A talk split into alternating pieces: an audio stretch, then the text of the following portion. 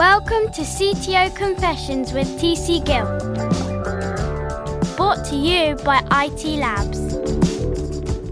Hello, ladies and gentlemen. This episode of CTO Confessions is brought to you by the one and only IT Labs, providing technology leaders with purpose driven development teams for high performance, innovation, and productivity. What more could you want? Please think of us like tech leaders' favorite off the shelf service, providing high quality, high performing teams off that shelf. And your host today is me, TC Gill, IT Labs Chief Talking Officer, and I'm speaking from London, UK.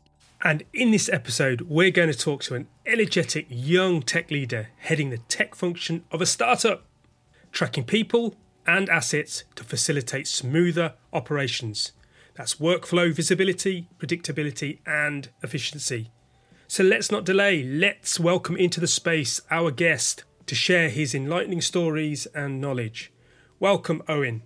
Welcome to CTO Confessions podcast. Thanks very much. Glad to be here. Brilliant. So tell us a little bit about yourself. Tell the audience who you are and what you do. Sure. So I'm Owen. I'm the CTO and one of the co-founders of TrackWorks. We're an Irish startup company that has a lot of experience in the tracking space. So we, we originally set up in 2016 when um, all of the founders were in college. Uh, we were in second year, um, came across a problem and figured that we could take a decent hack at it, build a solution, and that's how we got started. Our initial project was working with the local hospital, um, tracking patients and taking the data from that to let them make really data driven, efficient decisions about how to deliver better care, how to care for more patients, and how to really understand their flow. Because that was a huge, huge challenge for them at the time. Right. So we were able to build a prototype tracking device and the software platform. We were able to take them through a, an initial pilot and then a clinical trial where we tracked 200 patients, published a paper in the British Medical Journal on that there last year, and moved on from there. So after that, we had a bunch of different hospitals lined up. We had a good few in the private sector where we'd launched. We were getting ready to launch into the UK market as well. We had hospitals signed up for a pilot and everything.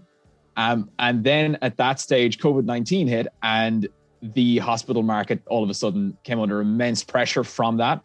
The budgets weren't there to bring stuff like this in. We couldn't safely send people out to site to deploy the, platform, to deploy the hardware. So we figured that we had to pivot rather than kind of sitting here and just turtling up and waiting for a year for this to blow over. We figured we had to do something essentially right now. So we took our existing hardware platform, we repurposed it as a contact tracing and a social distancing device, um, at the enterprise level, particularly for industries where they can't just work from home, things like pharmaceuticals, film and TV industry, mm. where having people on site is sine qua non essentially. And based on that, we are able to scale out to, I think we have 1,600 devices in the field at the moment. We've tracked over 3,000 people um, across four countries.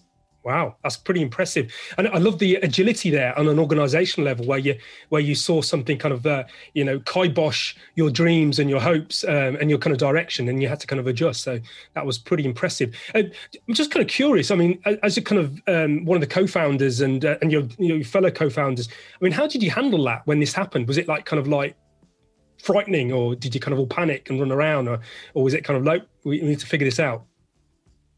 It's one of those things where, in hindsight, looking back in it now, I'm kind of saying, how were we not more frightened? But the, the this, this, is the handy thing about kind of having a good working relationship and, and a team around you that you can trust. That when it kind of came around, it was just like, okay, this is Tuesday. This is Tuesday's problem. Global pandemic. How do we get across this? And we are kind of just able to get to grips with that and tackle it. It's like in hindsight, I'm kind of saying, how were we not more frightened? But the the handy thing about having a, a team that good built up around you is that you never lose faith in the team's ability to get through the problem. Brilliant. Which um which which is huge, and, and it's what you need to be that be that agile and have that level of trust in the team. Yeah. That we could say, okay, we're going to pivot, and everybody's going to be on board, and everybody's going to be okay with this. Brilliant. I love that. Real kind of resilience. I think that's kind of a testament to the social system that you have at your leadership level and maybe in the teams further down is being able to take that knock, you know, that kind of capacity to, to, you know, it's uh, your ability to kind of get knocked and, and then get back up and get going again. Um, yeah. So that, that's pretty impressive. And so, I mean, how have you kind of come about that? How have you built that trust? How, I mean, what, is there something you did? Um, a lot of it is it's well, it's it's one of those emergent things. It you know it, it, doesn't come across overnight. It's not a case of you know hiring somebody in, giving them an onboarding document, and they kind of come out of that process saying, "Well, that's it. I'm now fully you know yeah. bought in member of the team. I completely trust everybody." It's one of those things that you build over time, and you build it through some big gestures and some small gestures. Yes. Um, one of our big things is kind of we, we like to kind of keep a good handle on kind of team building stuff, making Yeah. sure that people know each other kind of on on a personal basis, as well as just you know, oh yeah, you know that that's that person that I uh, I complain about on GitHub every time we do a pull request review. yeah, that's right. um, that and that and on the on the leadership front a big thing for us is that kind of agile idea of servant leadership and really leading from the front like when- when it came time to pivot we uh we had the the kind of the solution for our contact tracing thing drawn out kind of on a whiteboard on i think it was the 21st of may we launched it with our first, first customer on the 20th of july so it was a 60 day turnaround which was insane because there was firmware components software components ui components everything that all had to be built tested deployed in that time period. And a big way that we were able to kind of get that there with the team on board was essentially leading from the front. yes. That Wow. um it's it's it's one thing to tell people, you know, we need to pivot, we need to do X, Y, and Z, and it needs to be done now. And I'm going on holidays and I'll be back in 30 days and I expect it to be done. yeah. But what we did instead was we really led from the front on it. So it was one of those things where, you know, people were putting in extra hours, but it's much easier for people to do that if they can see that the people leading them are doing the same and doing more. Mm. Um, it becomes one of those kind of, you know, lead, lead, leading by example things and showing people that you, you can put your money where your mouth is. And that really does help with trust when someone says, you know, okay, we're all working really hard, but the people telling us that we need to do this are working even harder and really driving towards this. And that makes things a lot easier and lets people take real kind of pride in, in what we're achieving. yes. Um, the other thing that really helped, especially with this one, was because there was there was such a clear goal and such a clear need for this that from a motivational standpoint, it essentially did itself. It did its own job. Um, Yes. We didn't need to convince anybody of, you know, the need for this, the utility of the product, because we were literally able to sit down and say, you know, and say, look, this is what we're doing. This is going to protect people. This will hopefully save lives. Yeah, yeah, absolutely. Well, it's not customer. Well, yeah, I guess it is customer centric, but it's solving a, a real problem in the real world, and and and the demand was there. I can imagine it kind of uh, almost like a, a- hand going into a, a perfectly kind of sized glove. You know, kind of there you go. There, that's perfect. So, um, so I'm kind of curious as to your kind of transition to a tech leader. You know, obviously you're a co-founder, but you're, you're the tech lead of your organization. What was that journey like? That was an interesting journey and it was a reasonably long one so far. So at the, at the very beginning of things, we were doing kind of the initial hospital pilot and stuff like that, it was one of those kind of all hands on deck situations, early startup, three people in a back room, just getting stuff done, getting stuff built. Um, I still remember with the at, at the very early stages when we were, you know, shipping out devices for the for the for the initial pilot in the hospital, we pretty much had um, you know, an assembly line laid out on a desk in the university where we would just, you know, drop in the components literally build them up from scratch, screw them up together, get the soldering done, get them shipped out.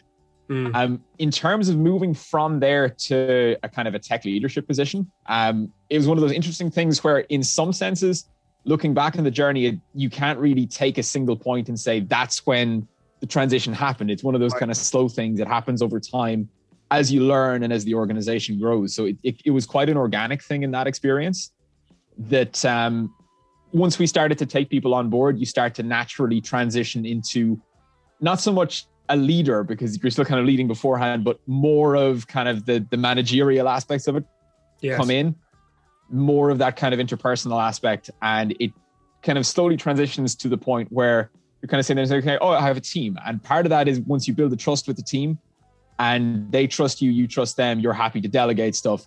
That's when you really start to see the difference and see it kind of moving to the what's much more a definable style of leadership at that point. Yeah, I like that. A, and again, you kind of mentioned the word trust there. You know, that's the kind of enabler of that transition for you and for the team to kind of take ownership of, of things. so, I mean, was this kind of transition? It all sounds a nice story, but was it was it quite painful making that transition, or did it just kind of happen? You kind of evolved into it smoothly. Um, it's it's one of those things. Bit, bit of a it's a mixture in some sense. You know, it was one of those things. It was evolutionary. We did evolve into it, but there's a, a lot of hard yards um, between those two points. Yeah, And th- there still are a lot of it. It's one of those th- those things where you're you're never going to run out of challenges. You're always just going to move from one challenge to the next one. Um, Yeah. it, and that's that kind of summarizes this. That you know we we've solved a certain amount of the problems along the way, or got surmounted a certain number of challenges yeah, and now from a leadership position the challenges are different it, Yeah. it's not that they not not that they don't exist but um one of the big things i suppose in terms of like things that we solved along the way was kind of really paying attention to our pain points on projects as we went. So a lot of this comes down to actually, you know, reviewing how we're doing rather than kind of, you know, taking the, the ostrich model of leadership, sticking your head in the sand and saying, it'll be fine. It'll be fine. As long as the office isn't on fire, we're good. so this was one of those situations where, you know, after a project, we take a step back and say, okay, what worked from a leadership perspective here and what didn't? So what was difficult? maybe one of the one of the things would be looking at the gap, saying, okay, maybe were there bugs in one section? Was it not tested enough? How do we make sure that happens again? Um, this is a big thing that, that that I actually like to focus on, even when there's kind of smaller problems that don't cause big issues. You know, let's say if there's there's a crash that shouldn't happen or mm. something gets deployed that shouldn't have been. A, a big thing that I like to do is kind of take it back to the team, break it down, and say, okay, what happened? Why did it happen? Because even if the thing, you know, even if they shouldn't have done the thing in the first place, it's good to understand yes how we ended up there. Because if you can see what the starting sign of it was, it's much easier to head that and a whole other class of problems off at the pass.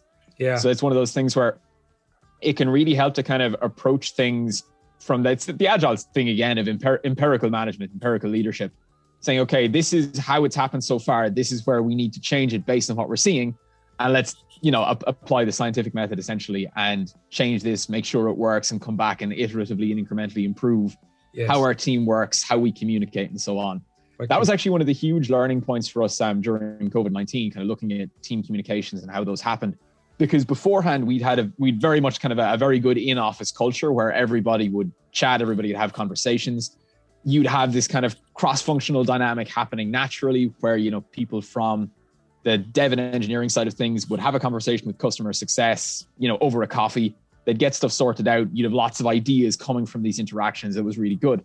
So that was one of the really painful elements of COVID 19, where we had all of those really, really good social elements just cut off. Yes. Um, and a big challenge for us was trying to get to grips with that and recreate those with kind of, you know, your, your team building stuff, getting people on video calls, trying to really encourage that kind of style of comms and really trying to foster like a good proactive style of communication on different text platforms. You know, it's very easy to kind of have a Slack channel that turns into something very, very functional where someone says, done X, Y, and Z, need help with this one element. You know, how can I get that done? And kind of bringing people to more of a proactive way of communicating where they say, look, this is what I'm planning to do. Has anybody else worked at this? Has anybody else got ideas and stuff? Yes. And also making sure that people communicate with the stakeholders. Because if tech builds a product for tech, tech will love it and nobody else will. And yes. you've built a product that you can't sell and is functionally useless at that point. So the, a big thing that we encourage is making sure that we have those stakeholders from sales, from marketing, from operations in the company and surrogates for the customers in a lot of those meetings and in those review meetings to make sure that what we're building actually reflects what we need to build. Brilliant. I love it. So this kind of comes back to your kind of company uh, and uh, knowing what you're delivering is actually solving the problem in the best way it can. Um, you kind of mentioned that you got your kind of product owners and various other kind of stakeholders. Um, do you ever kind of go out into the field and actually watch this stuff being used and see the nuances? Is there a feedback loop directly from the kind of end user? There is. That was one of the elements that um, we, we really wanted to build out. We kind of modeled this after um, some stuff that we heard from speaking with um, actually Intercom and their founders. And we've heard a really good talk from them where cool. they kind of outlined how they'd done some of this. And we said, hey, if it worked for them, it can work for us. So um, we we set our we set us up a really good product feedback loop, and this really helped. Um, we had this all in place before COVID with some of the early hospital stuff, where we had a kind of a person in kind of a customer success role, where their job was to kind of go out, really talk to the customer, understand how they use the system, see it in action, and feed back those insights. Yeah. Um, as part of one of those things, for example, we were able to identify something on the hospital side where one of the processes of kind of like assigning a device to a patient took really long because the way that we'd assumed they did it was not the way it actually worked in practice. So they were able to look at this, note it down, and say, okay, this is how it really happens. We were able to get it together, and in a 20 minute meeting, we were pretty much able to get away thrashed out to kind of give them a new a new flow, a new UX style for doing this it reduced the amount of time they spent on admissions and discharges with our system by like 95% um, within a day. And it's those small things like that where they're, when you look at them in hindsight, they're not massive expenditures of time. They're a great example of like working smart rather than working hard. Yes. And that, that, that's what that customer feedback loop really, really gives you. Brilliant. Um, because it, it, it's one thing when you hear people saying, "Oh, you know, we're we're pulling all nighters, we're burning the candle at both ends just to get stuff done and get stuff out." And you know that that has its place but it's much much better if you can do all of that work in less time Yes, absolutely. In fact, that kind of reminds me of uh, another CTO. One of the podcasts uh, spoke about uh, the point at which he decided that this kind of hero efforts of all nighters and working weekends. It got, got it basically got fed up with it, and he says, "I'm not doing that anymore. I'm going to do everything I can to avoid that, you know, and and do the right thing, you know." Uh, so yeah, it kind of speaks to that, and, and, you know, it's nice to then kind of spend your time on other more useful things, you know, uh, like really solving the customer's problems. So. Um, yeah, so the company's doing very well. So I mean, give the audience an idea of how successful you've been. I mean, what's your kind of growth plans and where you're going with this? So growth plans so far. So once, uh, well, the, the, this is one of the the, the slight downsides because uh, what we were what I was initially going to talk about was you know our, our plans post COVID because you know we'd sat down in November, we had a meeting and said, look, there's vaccines coming out. This is great. You know, that's we we, we can put a pin in the contact tracing product and start scaling out the next thing. And we have, you know, some big ideas in the pipeline. We've got some fairly massive clients um, signed up. Great. With the, I can't give too much away, but the, the kind of the numbers of the things we're going to be tracking are going to be in the millions with the first contract. Wow. So there's some very promising stuff there at the moment. But uh, we're also still selling the contact tracing product because, of course, we ended up in wave three that the, the vaccines haven't rolled out as fast as they perhaps should have been, which was un- unfortunate. Um, mm. It was one of those cases where you're making a sale that really you'd rather not have to make. But uh, aside yeah. from that, um, in terms of kind of the growth trajectory, things have been going really well. Um, we're very well backed in terms of finance. We've got some private angel investors in there from the start. Um, we've got some VCs backing us, and we have the the EIC backing us as well. So we have a nice a nice range of funding and a fairly long runway from all of that, which is good. It gives us you know that, that kind of breathing room in that space to kind of scale this thing aggressively and really get it to where it needs to be, which is really good. Um, one of the things we're looking at is moving more into the asset tracking space. It's something we've had an eye on for quite a while.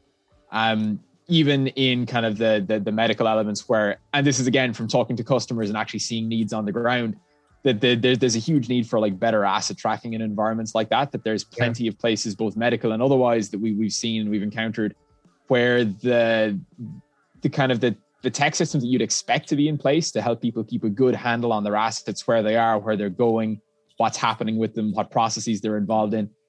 These systems that you might expect that exist actually don't. So there's mm-hmm. the, there's a big market gap there that, that we're looking to fill at the moment.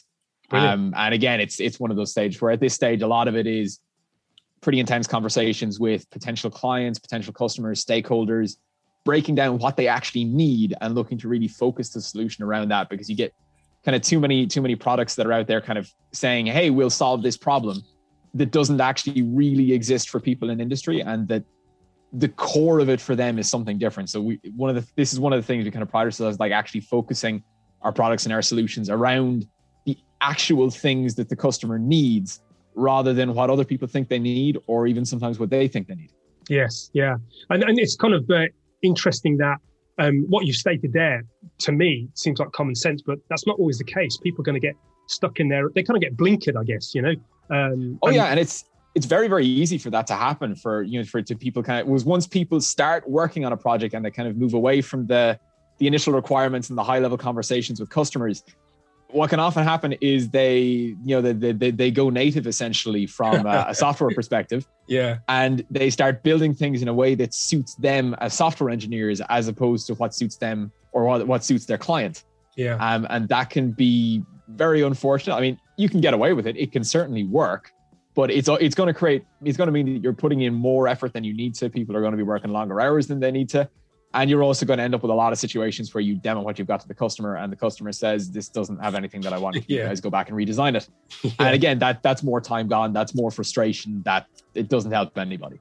Brilliant. Yeah, that's that sounds good. It sounds like you got uh, your kind of finger on the pulse, and you're kind of. Uh, uh, solving um, you know real problems out there. And, and, and I can imagine uh, this is, creates all kinds of efficiencies for um, certain companies. You know if they know where people are where where the bottlenecks are um, it kind of creates another kind of dimension of managing uh, the process and the way things are running you know? Um, yeah. Um, so got to come back and focus on yourself for a minute the, the tech leader. So what so Owen what what's your passion? What kind of gets you out of bed at uh, in the morning? So it's a good question. And the, there's a kind of a bunch of smaller things they could kind of delve into on this, you know, the the kind of the more kind of functional derivations of the of all these kind of things. But when it comes back to kind of the, the core drive from kind of the start with the company, is basically what it comes down to is making things better for people, building solutions that will make people's lives better, make people's lives easier, yeah. keep people safer. That we, we can always come down and say, you know, that there are other things as well. Like, you know, like for example, just even the, the standard techie thing of saying, you know, here is a product I've built that works really well. It does X, Y, and Z. Look at this cool tech and all this. Even when you take that and take a step back, it's it's one and the same thing. It, it's that you've built a product that really does what someone needs it to do. Yeah. And that's what building great products is mostly about. It's about building things that make people's lives better, make people's lives easier, make people safer. That's um it's really exemplified by the work we did with the contact tracing system, BlueWorks. That was one of those cases where the the, the link between the the software development work we do, the building stuff, like when you're getting up in the morning, it was like, we're gonna get this thing built. We're gonna help trace people, keep them safe from COVID 19, help people socially distance, et cetera, et cetera. That's one of those cases where it, it's really, really obvious. Um, also, even with things like with, with the hospital projects, some of the the data, even in like the early pilots that we were able to collect, made like real actionable differences to people's lives, help people go through the system faster, got people off waiting lists. Stuff yeah. like that is huge, and that's kind of like the the key and the core of all this for me. It's like I love the tech stuff. I'm I'm, I'm a complete nerd in that sense. Um, you know, I, I love building new systems, getting to grips with requirements, getting stuff built, seeing how it works. And it's a very proud moment whenever you see kind of your your system being being used by real people in the real world. That was actually um in terms of the contact tracing product, that was a hugely proud moment for us. Um just just two weeks ago. Um we were on Instagram, we're kind of scrolling down and we saw an interview with uh, David S. Goyer, you know, the, the the guy who wrote the script for Nolan's Batman trilogy. I think he did one of the Call of Duty games, Batman versus Superman. And he was um, he was there on set and he was giving an interview about, about something random. We noticed there was a there was a TrackWorks contact tracing device on his lanyard. So that was um, that that was one of those very proud moments. For like it, it's not an endorsement. You're literally seeing the product that you built doing exactly what it's supposed to do. yeah. In in a way such that it, it's so good at it, it just becomes part of the furniture. Brilliant. So that was that was that was something really incredible to see. That's yes. kind of yeah. That, that that really kind of encapsulates what it is that that drives us about this kind of stuff. Brilliant. That, that must have been a wonderful moment. Um, who spotted it first? Was it? Was it? Did you kind of jump out your chair and kind of throw your drink and everything everywhere uh, when you spotted spotted this thing? It was uh, one of my co-founders spotted it. Um, you know, he took took a screenshot, popped it up in the company group chat. We're kind of looking at it. It's kind of a bit of a pause. And it goes, is that a TrackWorks device? yeah, yeah, that's great. I, I, it kind of makes me laugh because uh, when I was an embedded engineer, you know, we used to you don't get to see a lot of what embedded engine en, well, embedded systems do. Sometimes at the most you make an LED flash, and you used to take great pride. You know, you point at the LED and going, "That's my code making that flash," you know, which is quite kind of sad. But you know, hey, you know, whatever Roxy about.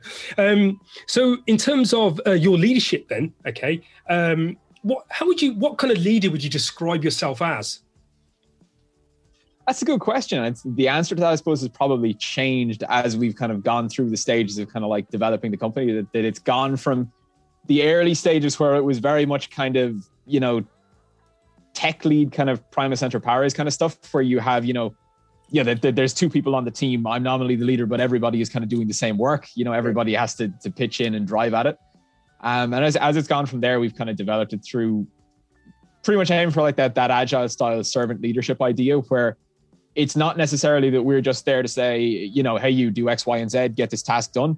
It's also there to say, okay, you're getting these tasks done, that's good, but also what's stopping you? Like what what are the impediments? What are the blockers? What can we do from an organizational level, or what can I do, you know, from from a leadership position to help you get these things done easier or faster or safer or so on.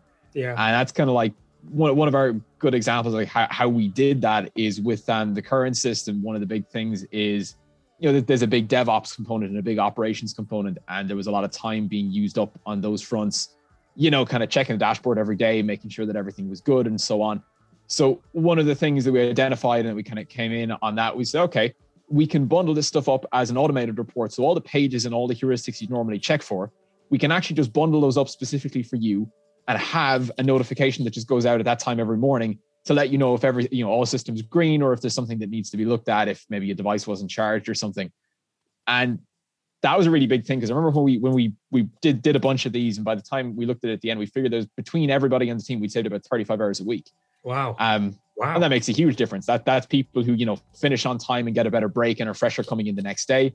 That's people who can then focus on kind of more high value stuff or value add stuff, building out features, talking to customers, rather than checking dashboards and bits and pieces. So that's uh, that, that's a big example of kind of the servant leadership element for us. I love that. It's a, these kind of little things that become amplifiers. You know, um, I, I, guess some of these things that kind of take up time as well. They uh, they kind of multiply up with the number of people. Uh, you know, I, I, can think of some examples, but yeah, I, I, love that finding little solutions that make a big difference. And uh, yeah, exactly.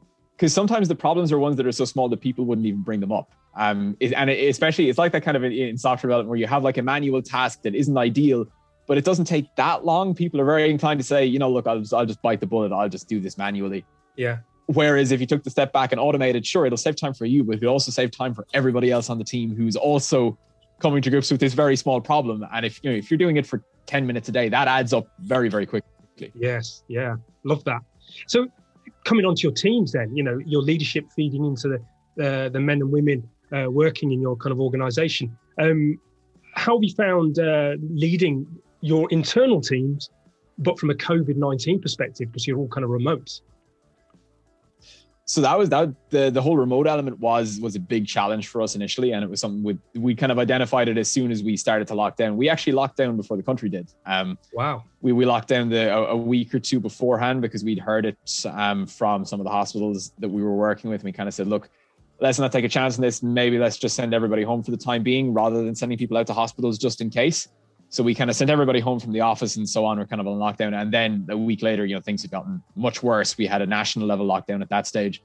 And we were kind of like, well, that was uh, that was a good decision in hindsight. Yes. So um, we we would we'd identified from the start because this is the one advantage of having lockdown early. We'd had those conversations before we locked down, rather than kind of ending up lockdown by necessity with no plan in place. Yeah. So we'd had the conversations. We said, okay, this is where we're going to need to focus. One of the big things that we did initially was just in terms of even looking out for people, we switched it around so that instead of kind of having, you know, team meetings, we had one daily stand up for the whole company to try and replicate those small elements where people from different teams would meet, they would discuss what they were doing and so on. And that we still had that good sense that we put um, an employee assistance program in place in case people were kind of feeling the stress from the lockdown, that they would have something in place where they could ring somebody up, talk to them, get a bit of advice in private if they needed to. And that that really did make a big difference as well.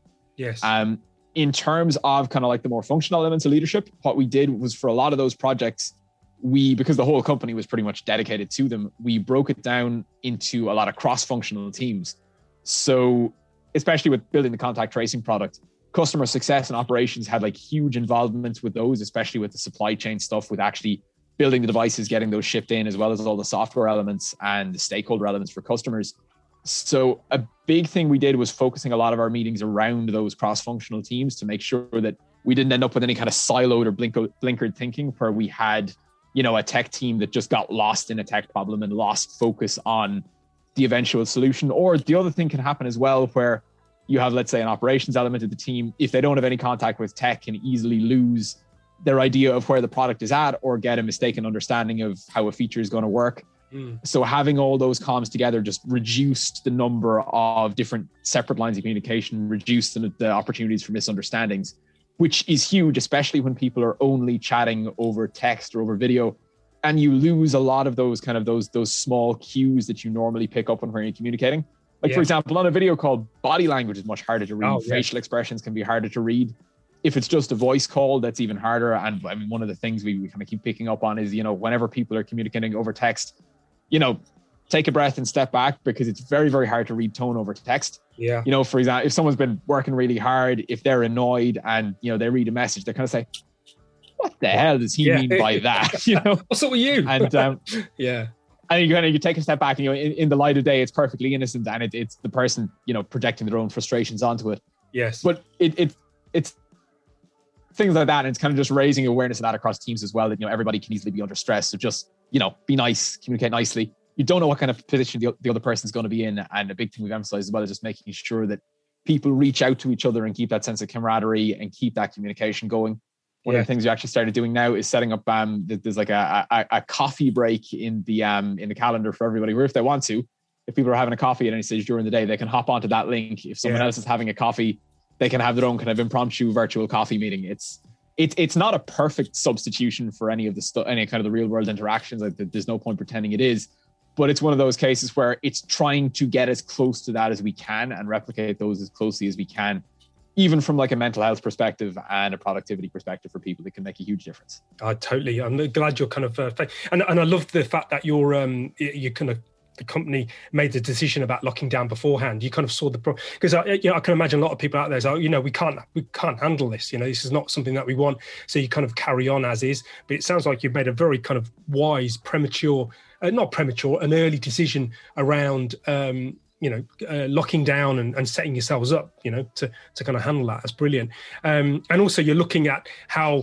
the teams can uh, make up for the lack of kind of face to face because i know what you mean about communication. It's you know uh, was it what's the saying uh, uh, 20% of uh, communication is verbal 80% is is non-verbal you know it's the mannerism you know. Um, actually on a funny note this is this is something going off piece a little bit but i mean in terms of people communicating on text i mean how do you feel about people using emojis uh, to kind of relate their kind of emotional intent in text? Because I mean, this is something i do all the time and i've had, had kind of called out as unprofessional but i mean what, what about yourself I was going to say whether it's professional or not for me depends on what emoji you're being used precisely. but, yeah. um, no, in, in, general, I would think it's a great idea because if you can give that emotional context and actually communicate that intent with with an emoji, it can be really really useful. Mm. And it's, it's one of those things like it, it's a small thing. It's it's it's a single character, but it does it can really really change the context of the message, and more importantly, it's a very unambiguous way of communicating context. Like you know, for example especially if people are kind of, you know, telling a joke or being vaguely sarcastic or something, it really helps to get that in there because especially sarcasm is really difficult to pick up properly over text sometimes. Yeah. Um, especially because even if people pick up on the sarcastic part of it, they may not pick up on the intent. It can become a laughing at rather than a laughing with situation. that's not good for anybody because the the worst misunderstandings are the ones that don't pop immediately. And it, it's yes. like that with normal comms. It's like that with software requirements, like that with everything if there's a big misunderstanding, it will get sorted straight away because it's really obvious. People will call each other on it and people say, oh, sorry, that's not what I meant at all. It gets cleared up. The small ones are worse because they're, they're more insidious. They build up over time and it can put people in a position where they're saying, does that person have it in for me? And then this kind of stuff.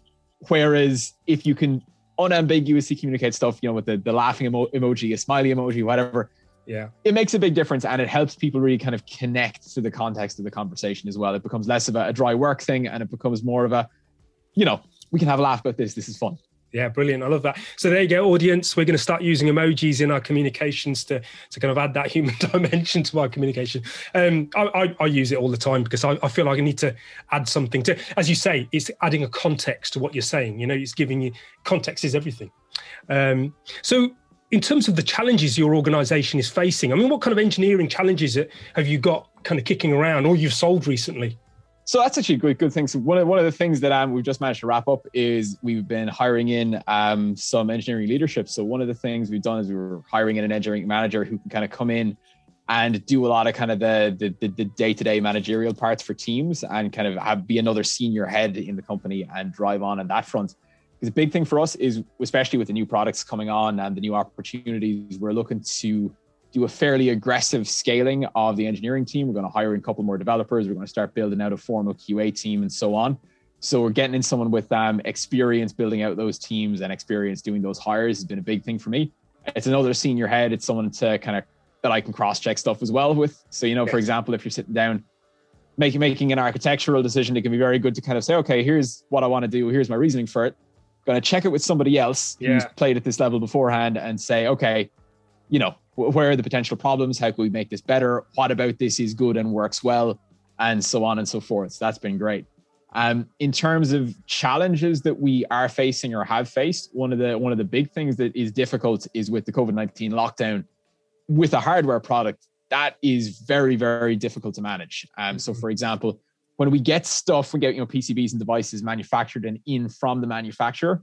It is hugely challenging to then pull all, all those together, get them put together, do testing on our side, get them shipped out, get them packaged. Because we can only have one person in the office at a time. You need to leave gap gaps between people, and everything needs to be disinfected. So there there are big unavoidable timelines around all that kind of stuff. Yeah. Um, now, most that's been we have a very, very good ops team who have been fantastic at kind of organizing the the office workspace with kind of military precision, making sure that everybody has health declaration forms done, everything's disinfected, everything's signed off on and done. But um, that that has been a big challenge. Um, we've got some good QA stuff in now, which is really making a nice difference on that side. Brilliant. Um, aside from that, some of the early challenges that we faced with kind of BlueWorks as a product were the fact that we had you know a small team kind of working around the clock to bring it out and scale it out very very quickly. Um, some of the stuff that really helped there was everything along the lines of automation. So having a good CI/CD pipeline built in as a necessity rather than as a luxury, kind of auto scaling as a necessity rather than a luxury. The same with kind of infrastructure as code and all those kind of bits and pieces where it's not so much one of those things you say, oh, you know, it's, it's nice to have, we'll build it in when we have time. When you have a small team and you're trying to scale this quickly, you need it before launch. Otherwise, things are going to turn into massive problems. And again, that's one of those things where people like to say, you know, okay, it's, it's not an immediate problem for me right now, so maybe it's not necessary. But if you're looking to scale aggressively, that is going to become a massive choke point really, really quickly. Yes, yeah, excellent. I mean, it sounds sounds like you've uh, really kind of thinking around around your challenges, and that's that's brilliant. Um, which kind of brings me on to my next kind of curiosity question. As a, as a tech leader, what kind of keeps you up at night? What's does anything keep you up at night? Do you sleep like a baby?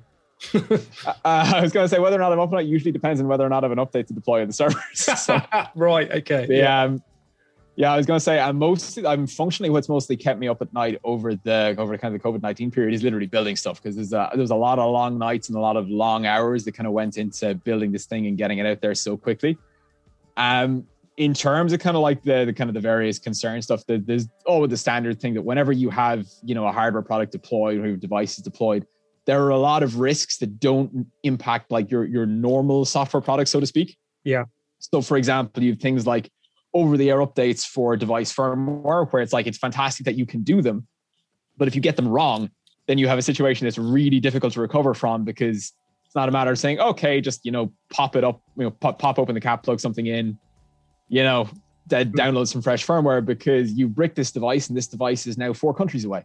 Oh, so great. it's right. one of those things where a lot of stuff that you would take for granted um normally with like a, a, modern software product where you say look you know yeah we can just you know deploy an automated update. There won't be data loss so on and so forth. Those don't really apply when you're doing stuff in an iot context. Yeah. Uh, and every ota update needs to be viewed as like a massive event where it's like this is serious. This could have very bad consequences. Do we need to do it? Has it been adequately tested? Has everybody on the team tested it and signed off on it that's that's actually a big one for me that when it comes to things like you know someone someone has made a mistake there's a bug there's an issue. A big thing is like in the moment it is not helpful to kind of break that down and say ah yes per you know engineer a it's it's his or her fault because then you have everybody in the team pointing fingers and that's really not good. It's like when there's a problem it's a team problem it's a company problem. Mm. everybody needs to pitch in and fix it. Like yeah sure you can assign blame and see how it, how it happened afterwards but until the thing is fixed, it's a team problem and nobody's pointing fingers. Yes, I like that. Good, a good approach, a, a very kind, kind approach in terms of uh, the kind of culture that you're creating. I'm just kind of remembering uh, around kind of leading your internal teams. Do you have external teams at all? Uh, not at the moment. No, it's one of the things we're kind of evaluating at the moment in terms of are we going to look at offshoring kind of QA or nearshoring QA and other bits and pieces. Yeah. Um, with the the speed we've been pivoting at lately, it's um, it's probably good that we didn't have them. Um, just from the fact that like the the amount of available time we had essentially evaporated. But um, the the interesting thing has been from the way we're working at the moment, the we are essentially leading some of our internal teams as if they were external teams. Ah, um, like for example, with the with our, our with our BlueWorks product, I've never actually had my hands in the production devices. Um, Wow. And we, we have actually the fair number of the team haven't actually had their hands on production devices because the only people who get their hands on them are the people who are literally doing the hardware operations and shipping them out of the office. Mm. So that that was a very interesting experience of kind of doing things in kind of almost a hundred percent remote way. Yes. And that's actually I think going to be one of the the good the good things about the COVID-19 pandemic in the long run. The effect it'll have both in terms of people being much more accepting of remote work, which is one thing, but also people kind of being a lot more open to the offshoring because all of a sudden it's not so different from the way you run things yourself.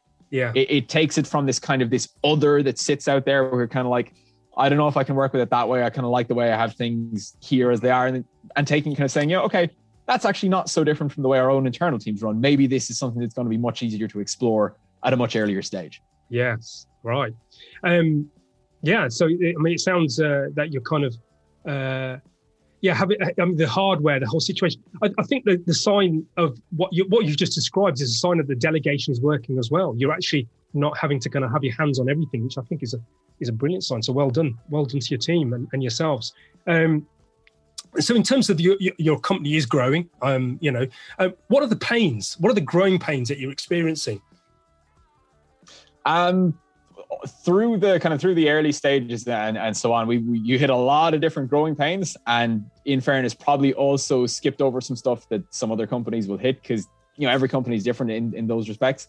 Some of these are kind of to do with how people's own mindsets work and how they're set up. That you could have two different people that set up two different companies they will hit two completely different sets of kind of initial growing problems and so on, just because of the way they set they set up their teams. Um, that's actually it's one of those things you see as well. That um, what is it that that software products, the architectures that people choose, usually end up reflecting how they architect their teams. That if you have a situation where there's you know one sole authority, people will build a monolithic app, and if you have many yeah. many teams that you're delegating stuff to, people will naturally build microservices. Yeah. it can it, it can be kind of like that. We were very lucky in the sense that um, the myself and my two co-founders, Chris and Fionn, um, we're three very different people who will approach problems very different ways, and that's really helped as kind of a good foundation for growth. As kind of like a baseline, as I would say for kind of like companies, it comes down to trying to find people who will approach stuff differently and think about stuff differently, because that way it's very very hard to find a problem that will stump everybody mm-hmm. you know a, a, problem that will block two people is bread and butter for the third person so that that can make an absolutely huge difference and that can also really help even just with a good core team it really helps with resilience and those basic things especially at the early stage of a company where sometimes it pretty much just comes down to willpower to keep the thing open. Mm. um, where you know you might say okay look the easy thing to do is to not do this but we're going to do it anyway. Yeah. Yeah. And, and and there is a bit of that at the early stage where it comes to just you know brute stubbornness and saying you yeah we're going to make this thing work. We don't particularly care how it is going to work. We know that.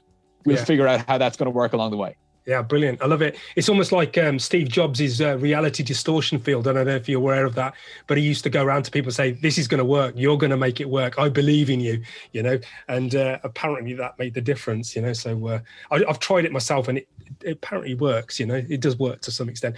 So coming to the end of the arc of the kind of podcast, um, what what, what uh, advice would you give to aspiring leaders out there? What's the what's the thing that you would, uh, from your own kind of journey? Oh, I was going to say if, if we start on this, I could probably go for another 40 minutes, but I'll, I'll try and boil it down to something relative, relatively succinct and, and, and pithy. Um, the big, the biggest thing I would say that kind of, kind of branching off, you know, around, beyond anything, anything functional or anything on running teams, basic thing I would say is never forget that kind of the tech and software development is not just technical. That it, the the big line we always got was it's a socio-technical activity.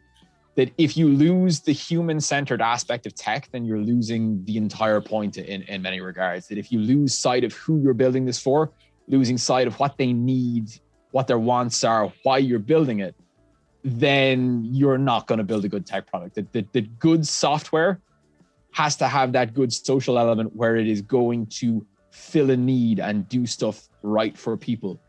Otherwise, you're going to end up with something that's very technically impressive that nobody wants to buy. It's it's, it's actually it's it's the classic problem that you see with a lot of a lot of startups that they build a a great product, so to speak, that nobody wants.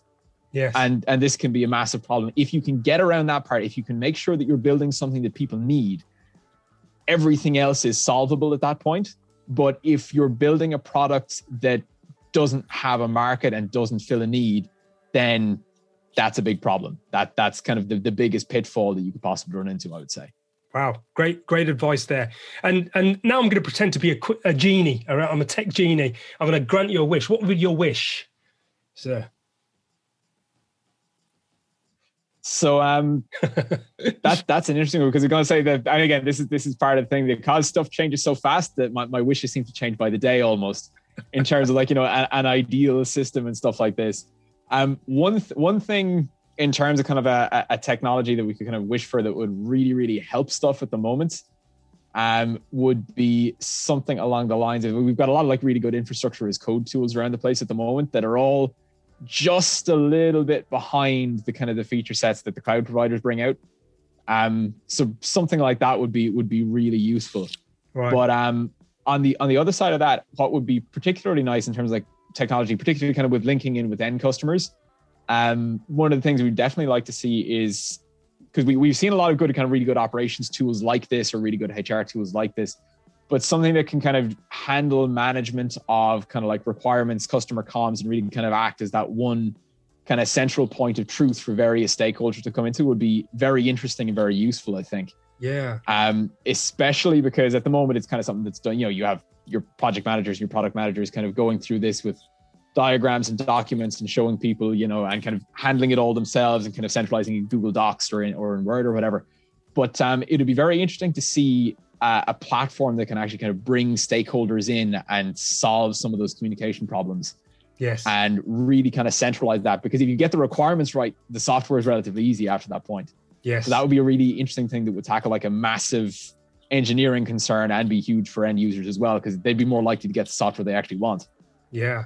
Yeah that's kind of speaks to that kind of communication piece as you as you said you know and requirements definitely if you kind of get a misinterpretation there it has a, a multiplying kind of error error effect all the way down the line you know it's um it, it's kind of poor foundations to build anything. So yeah it's quite interesting. It's got me thinking actually.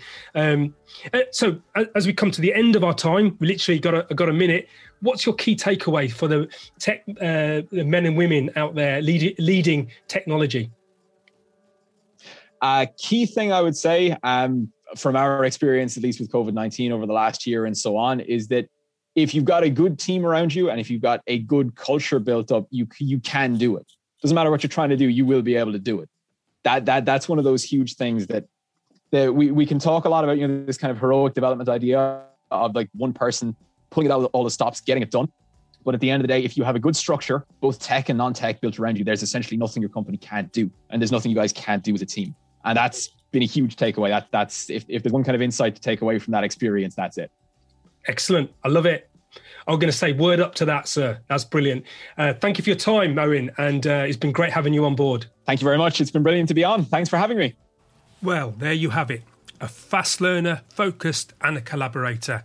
Owen displays a refreshing approach to leadership. Though we didn't get the opportunity to talk about it in any great detail, I can imagine the co founders create a great cross functional collaboration of leadership. And one, I must add, that creates a culture that helps that leadership. So, my key takeaways from the podcast were as follows Having a varied set of leaders allows for a blend of leadership that can create strong foundations for success. Secondly, pivoting is not just a cool jazz dance move, it's an important and potentially high return business tool. Thirdly and finally, build strong, good, resilient teams around you so your business has resilience in tough times. So, thank you again, Owen. Thank you for your time and thank you for sharing your story. And I really do hope that your success only gets bigger for you and your teams. Thank you for sharing your journey so far. And before I go, remember to subscribe to CTO Confessions podcast and IT Labs newsletter URLs for this can be found on this page. We are consistently creating material to create, support, and nurture a community of tech leaders. And of course, if you want to know more about our services at IT Labs, including our Teams as a Service service, please don't hesitate to get in touch. As mentioned in the intro, please think of us like tech leaders' favourite off the shelf service, providing quality, high performing teams off that shelf with a wide breadth of skill and knowledge. That's all, folks. Look after each other and keep safe. Wishing you all a great day or evening wherever you are in the world from all of us at IT Labs. Live long and prosper. Until we meet again on the next podcast.